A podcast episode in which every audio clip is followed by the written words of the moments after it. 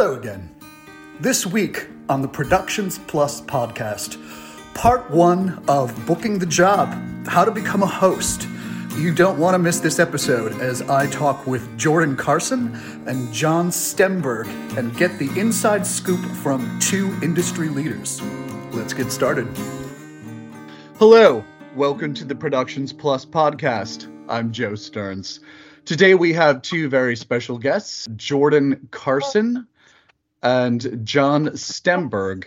Uh, Jordan Carson is a national award winning journalist and television host with experience that includes hosting lifestyle talk shows, live reporting, red carpet coverage, in studio teleprompter work, and impromptu conversations and nationally acclaimed storytelling.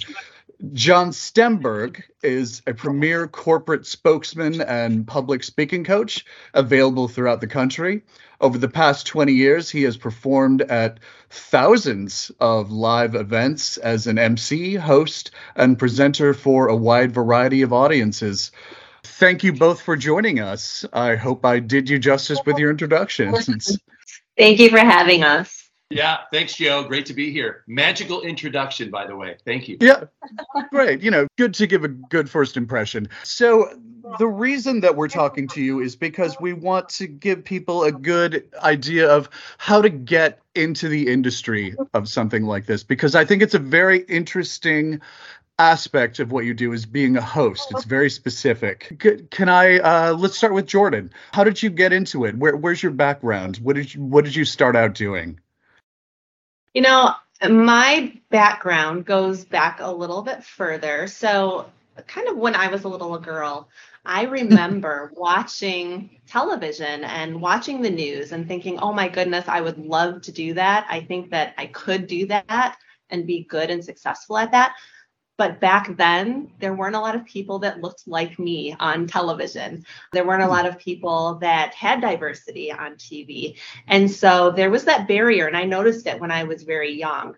And so I think getting into dance and theater as a young child helped me develop skills to be on stage and and to have kind of the knowledge and the presence of what it was like to connect with an audience so I started dancing at three. And then I had heard of something called the auto shows. And I'm like, well, that sounds like fun. You know, sure. you get to travel and meet amazing people. And I had always known of Productions Plus because they're, you know, they are, you know, auto show. They're synonymous with the auto show. And so I auditioned for the auto show, as many people do in the state of Michigan, especially because of automotive and was selected, honored to be selected, and worked in the auto show industry for 12 years, I believe. And I feel like that really opened the door for me in different ways for entertainment. And then I, I began the love for hosting and auditioned for a television show and received a one year contract with our local NBC affiliate in Grand Rapids, Michigan. And really, the rest is history. I was there for 13 years hosting a morning lifestyle show and then was able to kind of work my way up. And now I'm super honored to work nationally um, as so a host. How did you get that audition from going from the auto show to getting the audition to uh, working and hosting? You know, I think that it's great to have an agent who represents you and works on your behalf. But there's also a lot to be said about doing your own legwork and to do your own your own research. I think being in the game this long, John and I both, you do, you know, have an agent to do bookings and, and auditions and castings, but you also have to be able to take a lot of that into your own hands. And I think that that's um, something that's very important to be able to be your own advocate. You know, in healthcare, they always say, you know, if you think something's wrong, you know, be your own health advocate. You also have to be your own advocate when it comes to hosting and acting and finding different gigs. There are a lot of places where you can look and and and research yourself. And I think that is extremely important. And when you have an agent and an agency working on your behalf, and then you're also working to find those gigs and you marry the two, I think that that just, it's the experience you get, even if you don't book the gig every time, which no one does. It's the experience of getting in front of a casting director, booking the gig. It's all of that. And every single time you audition, every single time you speak to an audience, you are learning something new and hopefully meeting someone new. And it is very, it's interesting and really refreshing to know how close knit this community really is. John and yeah. I have known each other for over 20 years and to be able to sit here opposite of him i haven't seen him in so long i mean it, it really shows you how small this industry really is well speaking of john let's go to you. Same question. Uh, how did you get your start in this? What, what what's your background and what led you to being a host right now? Yeah, and and I, I have to say, um, Joe, it was so when I heard that Jordan was going to be on this with me, I was so excited because Jordan and I our time goes back into the Toyota Auto Show team. And my background is a little bit similar to Jordan, perhaps not as much dance intensive as Jordan had. However, I moved up for a big. Oh, I'm sure you do. My background, Joe, is a lot like yours. I, I have a, a background a lot of theater oh. and musical theater. I was a music ed major in college with a minor in theory, so I thought I was going to be a music teacher. And then when I was about to graduate, I said, you know, I sure like being in the student plays a lot more than I do in oh. in teaching. So I segued into a performance career. But that has prepared me immensely for what I do now with Productions Plus. And there were so many things that Jordan said that you can bounce off of that are so good in, in the fact that it is a symbiotic relationship with your agency, with Productions Plus, and with your own legwork as well. Uh, case in point, this very morning, Debbie Williams, one of our awesome agents in the Michigan mm-hmm. office, I found something through casting networks. they sent it to me as a little notification. I said, I'd be perfect for this. I submitted it to Debbie because there was no way I could submit in this particular casting. And Debbie goes, I'm on it. I'll get back to you. And she set up an audition. So that was a perfect example. But I'm also, Joe, I'm a big believer in in this. Work begets work.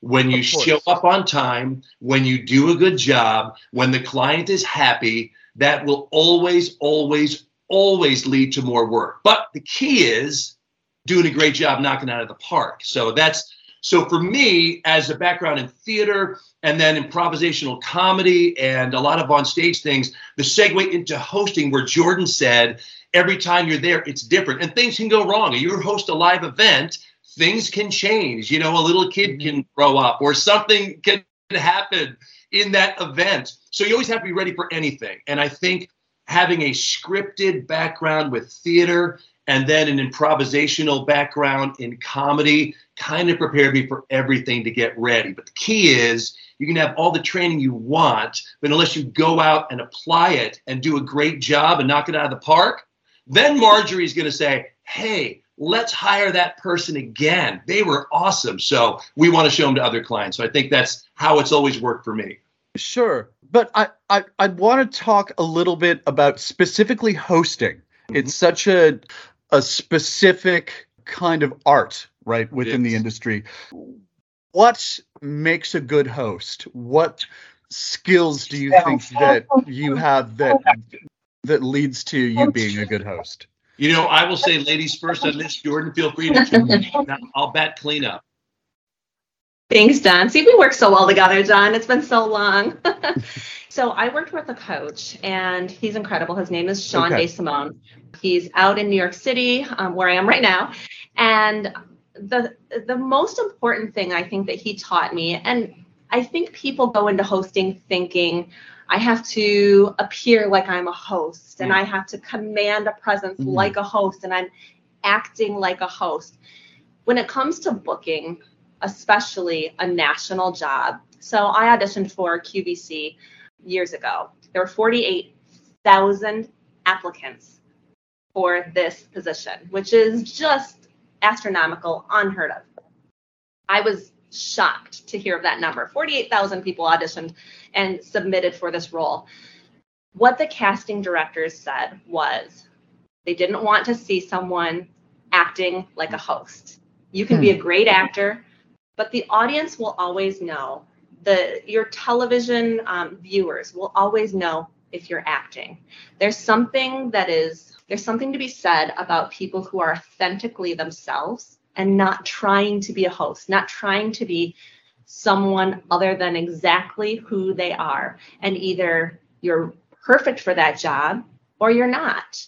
And you can never go on air or live on stage, and John can probably attest to this, I'm sure, and pretend that you're something that you're not. Maybe you've seen someone host and you're like, ooh, I want to be just like that. Well, you're never going to be just like that unless you're not being yourself.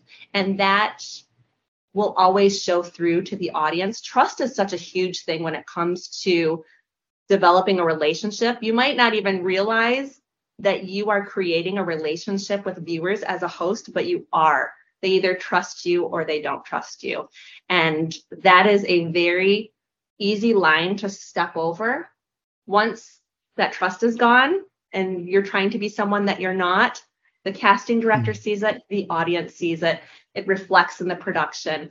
So I think the most important thing in becoming a host is to be your authentic self and not trying to be anyone else. It is not acting, it is the real you, just heightened on your best best day. Sure, that I think that's really interesting position. point the the audience wants to feel like there's a friend talking to them, not someone who's standing up on a stage being elbow, elbow, wrist, wrist, wrist. Hello, everyone. Right? Uh, you you want a direct connection with them. You want a personality, uh, and I I think some of the best hosts really reflect that. Uh, John, what do you think?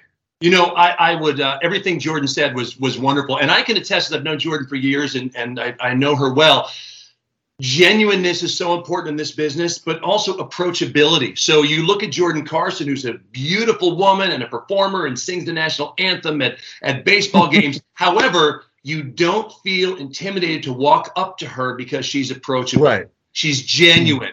And that I think is, yeah, it, it, as far as hosting, look, Joe, I've been in this business a long time. And as I, I coach a lot of people, whether it's a lot of pageant girls, and boys, um, a few congressional candidates, lawyers, doctors, that type of thing. They always have a different skill set they need to go to, but inevitably they have to present something, so we have to work with that. Now, some folks are better at this than other folks, all right? That's just the way it goes. Like I could take oil painting lessons for years, and a 10 year old could come with no talent, or pardon me, with no lessons, and mm-hmm. school me on the art of oil painting because they just have that skill. But how, so how do you teach genuineness? Make sure to join us for part two of Booking the Job How to Become a Host. We will talk details about teleprompters, ear prompters, scripts, and how to make sure the genuine you comes across to nail the audition. Thank you for joining us.